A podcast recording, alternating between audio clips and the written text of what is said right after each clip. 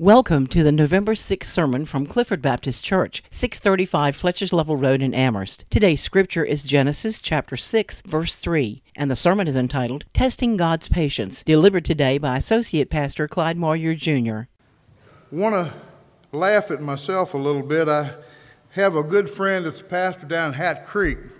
If you've never been to Hat Creek, you ought to go there.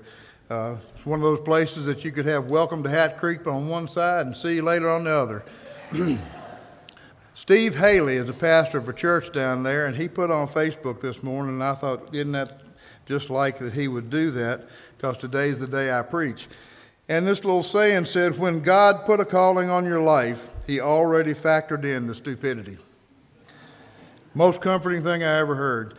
That's a comforting thing to know is God knows who we are before he calls us, and he takes advantage of that and He reaches down and He guides us step by step. This morning, I want to talk about testing God's patience. I've got a lot of experience at that. Uh, we don't want to do it. Genesis 6 3 says, And the Lord said, My spirit shall not always strive with man, for that he also is flesh, yet his days shall be an hundred and twenty years this morning, using this focus, focal verse as a springboard, I hope to remind us that God is holiness, is holy, and holiness demands that sin be dealt with. Our society today sweeps it under the rug and it pretends like it doesn't really exist, that that's an old fashioned thing, but sin is the same as it's always been. Sin will always have to be paid for by someone. If God has been speaking to us, it's very wise not to postpone the decision. To unpack this just a bit, I want to show God's consistency throughout the ages in that sin always had to be paid for. I'm going to walk us through three different stories showing God's faithfulness in reaching out to man, man's decision to keep rejecting him, and finally, the price that they had to pay. The first story will do, deal with the flood. God created a perfect world, and then He crowned His creation with man and woman. Adam and Eve were created in God's image in complete perfection, but even being placed in a perfect environment, man fell from grace, and sin was introduced into the world. Adam's sin, called original sin, began a landslide of sin that saw society deteriorate to a point that in Genesis chapter 6, verses 5, 6, and 7, God said, And God saw that the wickedness of man was great in the earth, and that every imagination of the thoughts of his heart was only evil continually. And it repented the Lord that he had made man on the earth, and it grieved him at his heart. And the Lord said, I will destroy man whom I have created from the face of the earth both man and beast and the creeping thing and the fowls of the air, for it repenteth me that I have made them. And in the passage of time, a man named Enoch comes into the picture. We don't know a great deal about Enoch's early life. We don't know if he was a godly man or an evil man. But at 65 years old, his first son was born, and they named him Methuselah. After the birth of Methuselah, Enoch walked with God for 300 years. He walked so closely with God that when Enoch was 365 years old, uh, the Bible says that God rewarded him by taking him to heaven, to reward him by not making him go through death. He was translated from earth and taken immediately into God's presence in heaven. He was the first person raptured, if you will. Just as a side point, this is a very early picture of the rapture that will come before the Great Tribulation. In this case, God raptures Enoch out of danger before the flood. In the end times, God will rapture us, his bride, the church, out of danger before the Great Tribulation. Methuselah is best known for the fact that he lived 969 years, which is longer than any other man in recorded history. But what is less known is the meaning of his name. Dr. J. Vernon McGee says it should be interpreted when he dies, it will come. Well, what will come? The flood. Methuselah's name was a prophetic utterance about the flood that was coming. Mankind had stepped across the line with God, had tested his patience too far, so he declared judgment on them. The flood would come, and the flood would destroy everything. But even after God pronounced judgment on mankind, he provided a way for men to still come to him if they would. God called a man named Noah to build an ark. Touched on that a little bit in my Sunday school class this morning, but uh, Noah is called to build an ark after warning people of the flood coming to a people that had never seen rain. No, no thunderstorms, no rain. The mist came up from the ground every morning, and when it settled back down, it was enough to water all the plants. So he's explaining that something's going to happen they've never seen, never heard of before, and oh, by the way, I'm going to build a boat to get us out of it. What was a boat, for that matter? It took him 120 years to complete that ark. These are the same 120 years that are spoken of back in our focal verse, Genesis 6 3, where it says he will only strive with man a certain amount of time, and a man's number will be 120 days. That doesn't mean that he's saying that people are going to live to be 120 years from now, and what he's saying is they got 120 years after the day I say so, and then that's the end. I'm going to destroy everything. But even after God pronounced judgment on man, he sent Noah, as we said, to speak to these people, to try to reach them. And the sad story is, is that men were just like men always are. They refused to repent. And when the Lord shut the door of the ark, there were only eight people on it four men, four women. Now, the Bible doesn't elaborate on it, but as they had gotten into the ark, can you imagine the sounds that they would have heard outside in the water as the ark began to float? People screaming for help. Please let me in. Can't you do something? Can I have one more chance? There is a point where there are no more chances, and none of us know where that is. So, in this story, we see that God's patience was tested too far. God's judgment was, was told about and came. And God provided a way by pleading with them for 120 years through Noah's preaching to return to God, but they chose not to. Noah's faith is beyond understanding almost. He, he believes a story about a storm coming that he's never seen. He builds a boat that no one has ever seen for something that most people don't even believe is going to happen. And then in faith, he preaches as energetically on the 119th day to people as he did on the first day, and not a single convert, all for over 120 years. Let's move to the next story, which is the wilderness. We want to look at Egypt, where God's chosen people are enslaved. God had decided to use a young man named Joseph to save his people and through many trials and troubles, God moved Joseph to the place where God needed him to be. Joseph was faithful no matter what came, and God blessed him by elevating him over time to the second highest position in Egypt. He was second only to Pharaoh. Um, God had sent him ahead because he was going to need him at some point in the future. Uh, he was going to need him to do something that was very important, which was save his people. Uh, over time, the pharaohs that honored Joseph had passed away, and current leaders of Egypt grew and grew concerned because apparently the, the God's people, the Hebrews, were faster at having their children. They had children before the midwives could even get there and they were ruddy and healthy children. God was bringing healthy children into the Jewish household. And the Egyptians were not as fast. So where I'm going with that is, is that the Hebrews grew in population far faster than the Egyptians. And the Egyptians began to be afraid and said, These have been slaves for a lot of years. See, when Hebrews were honored while Joseph was alive, but after Joseph and that line of pharaohs passed away, the pharaohs began to see the Hebrews not as valued people, but as free labor.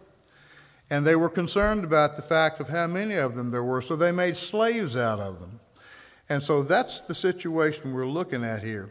Egypt enslaved these people to keep them under control. Out of that situation, God selected one male child, one of his people, named Moses. God protected him, and when he grew to be a man, God used him to lead his people out of Egypt and into the promised land. To accomplish this, God had sent 10 terrible plagues into Egypt, using Moses to speak as his, on his behalf to Pharaoh. Because of Pharaoh's refusal to heed God's warning, Egypt was almost totally destroyed, and after the 10th plague, they were run out of town. The Hebrews were. One would think that after seeing the amazing miracles of all those plagues, the way they started immediately when God said and cut off immediately when God said stop, that they would have understood and believed in this God, and yet they refused to do that. As soon as Moses led the people out of Pharaoh's sight, the people began to be normal people. They began to complain and wish they hadn't left. In the face of God's miracles, God's chosen people are testing God by complaining about every single move he had them make. They went three days with water on the way to a place named Mara, and the water at Mara didn't taste good. It was bitter. So they complained about it. So God heard their call and sweetened the water. The Israelites got hungry and complained. So God sent them bread from heaven they called manna. They got tired of bread. So God sent them quails until they got sick from eating them. When they got to a place named Rephidim, they complained because there wasn't any water there at all. So God brought water out of a rock and quenched their thirst. At Mount Sinai, when Moses went up the mountain to meet with God, before he could come back down, they made a golden calf and began to worship it and the Bible says they acted out gross immorality throughout the camp. When they were just outside of the promised land, instead of going in, God said, This is your place. I have given it to you. Now just go take it. What they should have done was begin walking in that direction and go, go take it. What they did was they said, We're gonna, We need a meeting, a committee here. And they sent 12 spies into the land to check it out. So the 12 spies go in and check things out, and they come back, and two are faithful and 10 are not. And the 10 that are not said, We look like grasshoppers in front of giants. We can't do this. And so they said, We don't think we ought to be running in there. We're going to all get killed. And they convinced the people to believe the fear instead of the faith. Caleb and Joshua tried to get them to do the right thing, which was just go on in. So, again, God is blessed. The people have tested God to the limit nearly, and this is the situation. Because of God's unbelief, God judged them and forced them to wander in the wilderness without entering the promised land for one year for every day that they, the spies were in the, in the promised land, and that was 40. 40 years. By the way, I don't know if you know how far it is from Egypt to the Promised Land. It's 11 days' walk. It took them 40 years. They had a man doing the directions, I can tell you that, because we never asked for them. This was punishment. And why did they have to stay 40 years out there? They stayed 40 years out there, and like I said, one year for every day the spies were in there, but long enough for all of the adult population to die because God said, You don't get to go in. Only your children get to go in. They chose to believe their eyes instead of having faith in God's word, and they refused God. So God judged them by having them wander in the wilderness. So again, we see God's patience was pushed and tested too far. God's judgment came. God provided them a way. All they had to do was obey and just do what He said. He was going to do the fighting for them, and they didn't, so they chose not to, so they paid the penalty. Third story is going to be in the New Testament area. I'm not, not sure if you've noticed the, the order I'm doing this, but I picked the first story from before the flood. The second story is after the flood, and the third story is in the New Testament era.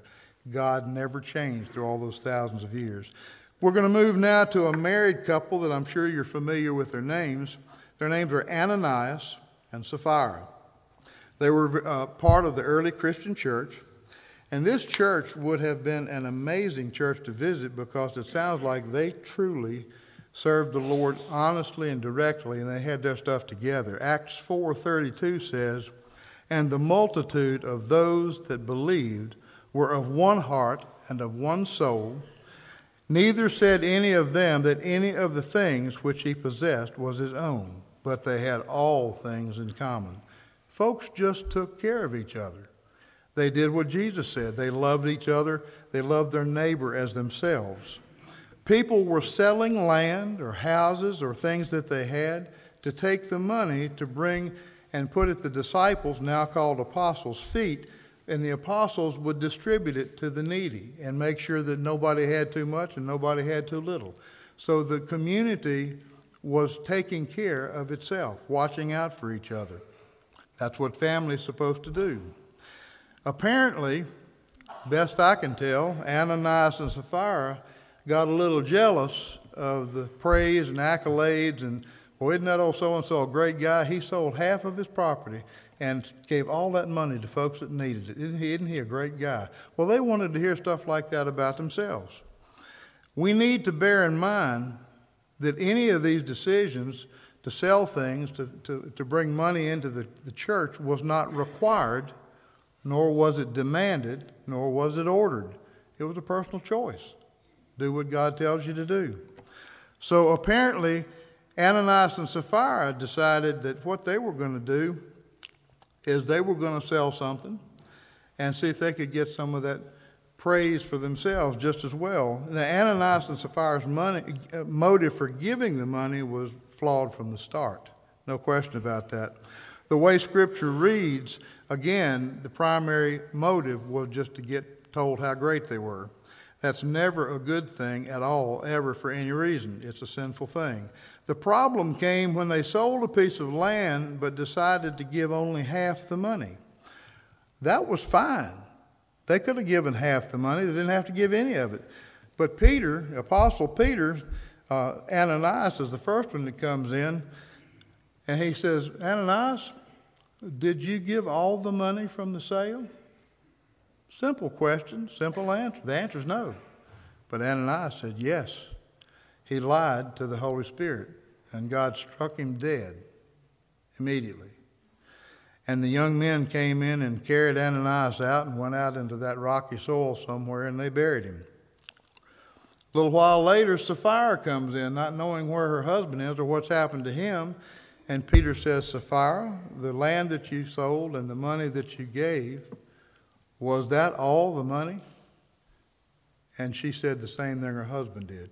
Yes, it is. She lied to the Holy Spirit, and God struck her dead immediately. And the young men came back in and carried her. Now, I see things from a different view sometimes, but I was thinking about the poor guys that just went in and buried Ananias, dug in all those rocks, and they come back in and another one's lying there. Really? I got to go dig another hole. But these people lied to God. How many times have we lied to the Holy Spirit, told God we'd do something, and then didn't do it? I cannot tell you how many times I've been visiting somebody in the hospital or with them through a hard time, and you hear from them, as soon as I get out of this hospital bed, I will be on the front row.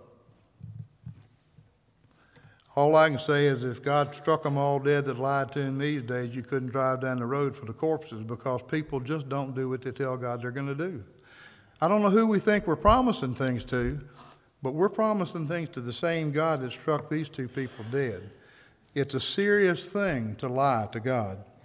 God's patience again was tested too far. God's judgment came. God provided a way. All they had to do was tell the truth. That was simple enough. One word, no, I, that's not all the money. Would have been fine. But they chose not to, and they paid the price. In the three stories, hopefully you see the, the connection there. No matter what age of creation you live in, or where you're talking about, or how far back or how far ahead you want to consider, God will not change. It is a serious thing to push God too far. There will be a point at which you will not be able to back up. Acts chapter 5, verse 11 says, And great fear came upon all the church and upon as many as heard these things. I guess so. People found out real quick that they weren't serving some mealy mouthed, wimpy little God somewhere. They were serving the creator of the universe. And his word was good, and you didn't lie to, to the, the, the God that created you. It's a serious thing to be called by God and to ignore it. It's a serious thing to tell him something is not true. I'm certain there was great fear. They just got what was really a dose of reality that they did not accept. Now, one of the things that I'm wondering if you're thinking is somebody might be thinking that, well, that's fine, but none of those examples really fit me or us today, do they? Really? The world is ignoring the coming of the return of Christ, just like the world ignored the coming of the flood. We still choose not to follow the direction God gives us, just like the people of God did in the wilderness. And we still have people lying to the Holy Spirit, just like they did when Ananias and Sapphira lived. Nothing has changed. We still test God's patience in all the same ways, sinful man has not changed one iota from Adam to this day. While none of us know when Christ's return is, I can guarantee you this it's one day closer than it was yesterday. What will, what will it take? How bad a thing has to happen to us to get us to wake up and to realize what reality is, and it's not what we can see and touch. We're, it's like we're in a normal life routine coma.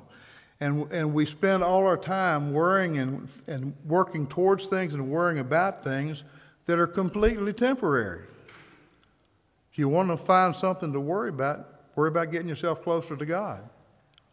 Leviticus 19, verses 1 and 2 says, And the Lord spoke unto Moses, saying, Speak unto all the congregation of the children of Israel, and say unto them, Ye shall be holy, for I, the Lord your God, am holy. I don't know if you're picking up on the grammar here, but that's not a suggestion. As a child of God, I am expected by God to live as God wants me to live. And it's not fair or safe to compare myself with somebody, somebody else. You know, it's kind of like remember when you were a kid and you came home and you got a C on your report card, and your parents said, You can do better than that. I do not appreciate your lack of effort. And you, well, no, Johnny got an F. Well, who cares if Johnny got an F? Your dad's talking to you. The, the yardstick we measure our progress by is Jesus Christ. I flat don't measure up. In fact, I'm, I'm amazed. When I look at God calling me, I am honestly asking God many times, What were you thinking? Couldn't you have picked somebody better?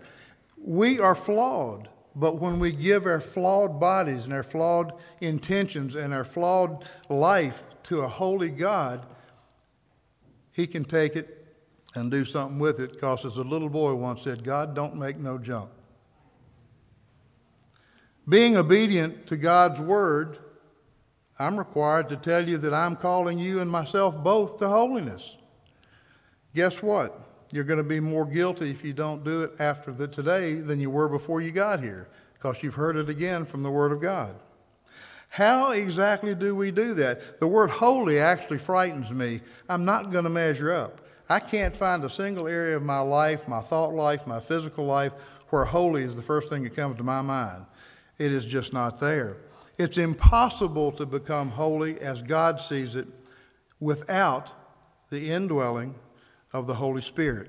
But if we ask Him, He will give us the guidance and the strength to get closer to God. But you got to be willing to start moving towards Him. He's not going to drag you off the dime. You got to be willing to start. In the research that I did for this sermon, I found five things suggested that we could do to help draw ourselves closer to God in holiness. I'd like to share them with you. To be holy, one must be connected to God, who is the source of holiness. In any relationship, there is no substitute for spending time with the other person. That's magnified greatly here when you're talking about the Lord. Most of you, or maybe not most of all of you, but a huge percentage of you, if you call me on the phone, I don't have to ask your name. I've been around you long enough, I recognize your voice. You want to know God's voice? Hang out with Jesus more. You'll figure it out. If we don't spend time with the Lord privately, we will not recognize His voice. If we don't recognize His voice, we won't be able to separate it from the other false voices that we're hearing the world, Satan, our own inner self. We've got an old man, even as a Christian, that just won't lie down and die. He keeps in, interfering and inserting himself back into everything. You have to surrender moment by moment, not day by day or week by week. I can't make it more than a few minutes without thinking the wrong thing. I've got to have God helping me every step of the way. One fellow said, uh, someone asked him, did, did he really need God, uh, need the Holy Spirit to get closer to God? And he said, Man, I need the Holy Spirit to get to Walmart and back. It's a true statement. We act like we're getting ready when we go to a prayer meeting to take a dose of medicine. We know it's supposed to be good, but it tastes bad. We don't really want to do that. We have the freedom and the opportunity to meet God, the creator of everything, the only one that can keep us safe and get us to heaven. And we drag our feet and say, There just isn't time to do everything. I got a lot on my plate. Well, God will give you a bigger plate. We never seem to find time for God, but we always seem to find time to call on Him when we're in trouble. I say we can always make time for the things that are important to us. You can tell what's important to anyone by looking at what's in their life. What are they focusing on? Personal story here. When Susan and I were first dating, a long time ago, I could only call her once a night. These were the rules I had to live by. Kids, you won't believe this. I could call her at 7 o'clock, Monday through Friday only, for 10 minutes. And then, I mean, I didn't hear the click, but I heard the voice that was worse than the click behind the thing say, Get off the phone now. It's been there too long. You don't need to talk to that boy anymore. That didn't satisfy me as far as wanting to hang out with, with Susan more. And I was, we both lived here. I lived right down the road, and Susan lived about a quarter, three quarters of a mile the other way. So I thought that thing out. I bought myself a set of walkie talkies. and I gave her one. And I would sneak through the woods every evening, and when we finished our phone call, after we finished our phone call, I would click it a couple times, and she would enter in the front yard with her private walkie-talkie, and we'd talk as long as the batteries lasted. Hmm. if we want to do something, you're going to find a way to do it. If we genuinely love God, we will find a way to spend time with Him. To be holy, one must be separated to God as His possession. If we're saved, we're a bond slave to Christ. That means we don't have the right to live our lives however we want to. We belong to Jesus. We need to live our lives as He's called us to, as He expects us to. This includes all decisions of any importance, such as where we go to college, what discipline in college we should enroll in, what job we should take, who we should and shouldn't date or marry. Now, young people, you're not going to like my statements after this part about the dating, but very bluntly, no Christian should date a non Christian at all. And I can almost hear somebody saying, Well, I'm not going to marry him. I'm just going to date him. We're just having some fun. And what I would say to you about that is, I am older than you, and I have seen all through my life that your heart can very easily get attached to something that is wrong, and your mind knows better, but your heart will get attached before your mind gets in charge. Backing out of it is nearly impossible. It's like putting toothpaste back in a tube. It is very difficult to walk away from a relationship. Be careful to do it the right way. Date Christians. A lady where I used to work asked me and said, Well, will that guarantee I can find a good man? I said, No, but it sure does improve your chances. To be holy, one must be separated from the common or the ordinary. We have to be willing to strive to do everything we do as if we're doing it specifically for Jesus. If I'm cleaning the toilet, I'm cleaning Jesus' toilet. If I'm mowing the grass, I need to mow it as if He's going to be there to see what it looks like when I'm done. By the way, He already is there. You're not hiding anything. We should question ourselves every day when we look at what we've got to do and ask ourselves if somebody follows my footprints today, will they end up at the cross? If not, change it. Change your footsteps. To be holy, one must be separated from all that God says is unclean and morally or morally defiles. This is increasingly difficult. They're, they sell everything with sex and marketing anymore. A regular television isn't really regular television anymore. If you have dish or whatever, you have to consciously and intentionally choose not to see what's on there. You have to block off what you don't want anybody to see and that you don't want to see. Get rid of the stuff in your life that is questionable. If you got rid of it, there's no temptation to pick it up again. Am I saying get rid of the TV? I'm just saying get rid of the channel that shouldn't be there. Tell a story real quick on Lovingston that is embarrassing. Many years ago, Lovingston's cable channel had Playboy, but it didn't have a Christian channel. And I called the manager and said, I don't get it. He said, Well, we, we provide what's demanded. And I said, Are you telling me that the Lovingston area cable has a higher demand for pornography than it does for God? He said, That's exactly what I'm saying. That's kind of a statement on society as a whole. Let me read this little quote to you. First, we overlook evil, then we permit evil, then we legalize evil. Then we promote evil. Then we celebrate evil. And finally, we persecute those who still call it evil. We're there right now. Isaiah 5:20 says, "Woe unto them who call evil good and good evil." To be holy, we must be obedient to God's word. There is no greater advice that I can give anybody, Christian or non-Christian, if you want to find out about God, get the book He wrote and ask Him to, uh, to explain it to you while you read it. It's a good thing, it will work. People find God with no other outside influences with a Bible sometimes. I was in Bulgaria, in Sofia, and met a man whose name was Isaiah. Uh, he was, uh, was Muslim by birth, and he got curious about what Christians were all about, so he bought a Bible, and nobody helped him, nobody talked to him. He read the whole Bible, and God saved him. He was on fire for the Lord. Put the seed out there. Remember that you're the seed.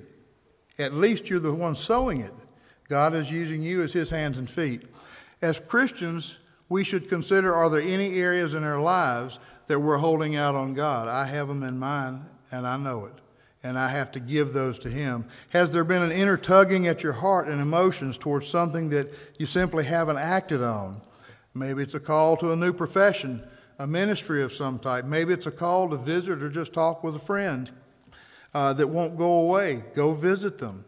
Uh, is God calling us to mend a relationship that's broken somewhere? Does it really matter who was wrong or right? That has no interest to me whatsoever. In a hundred years, my parents used to say, a hundred years, nobody will know the difference. If there's a disagreement, fix it.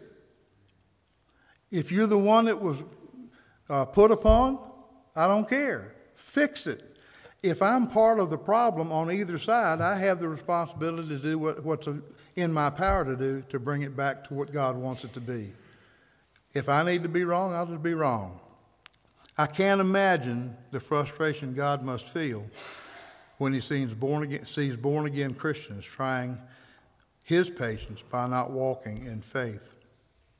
Folks, as Christians, hopefully what is sinking in is that if we continue to test God by not doing what he says and not coming, coming up and toeing, toeing the mark, we're only in danger of losing fellowship with our Lord. in danger of losing rewards on the other side, our, our works all being burned up when they're tried by fire. If you're a non Christian, you need to listen. The danger is severe. Whereas a Christian falls into sin, loses fellowship, if a sinner doesn't get saved when they die, there is a whole different result there. Basically, a non Christian is walking a tightrope between heaven and hell, and one slip can put you in hell. If you don't know the Lord, you have no guarantee of anything from God. Nothing.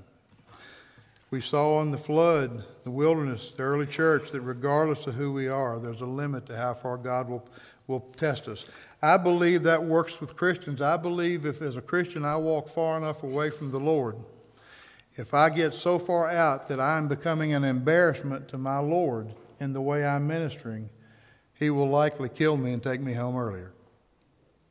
Oh, I'll be fine. I'll go to heaven. But God's not even going to let a genuine Christian stay here and cause people to hate Christ.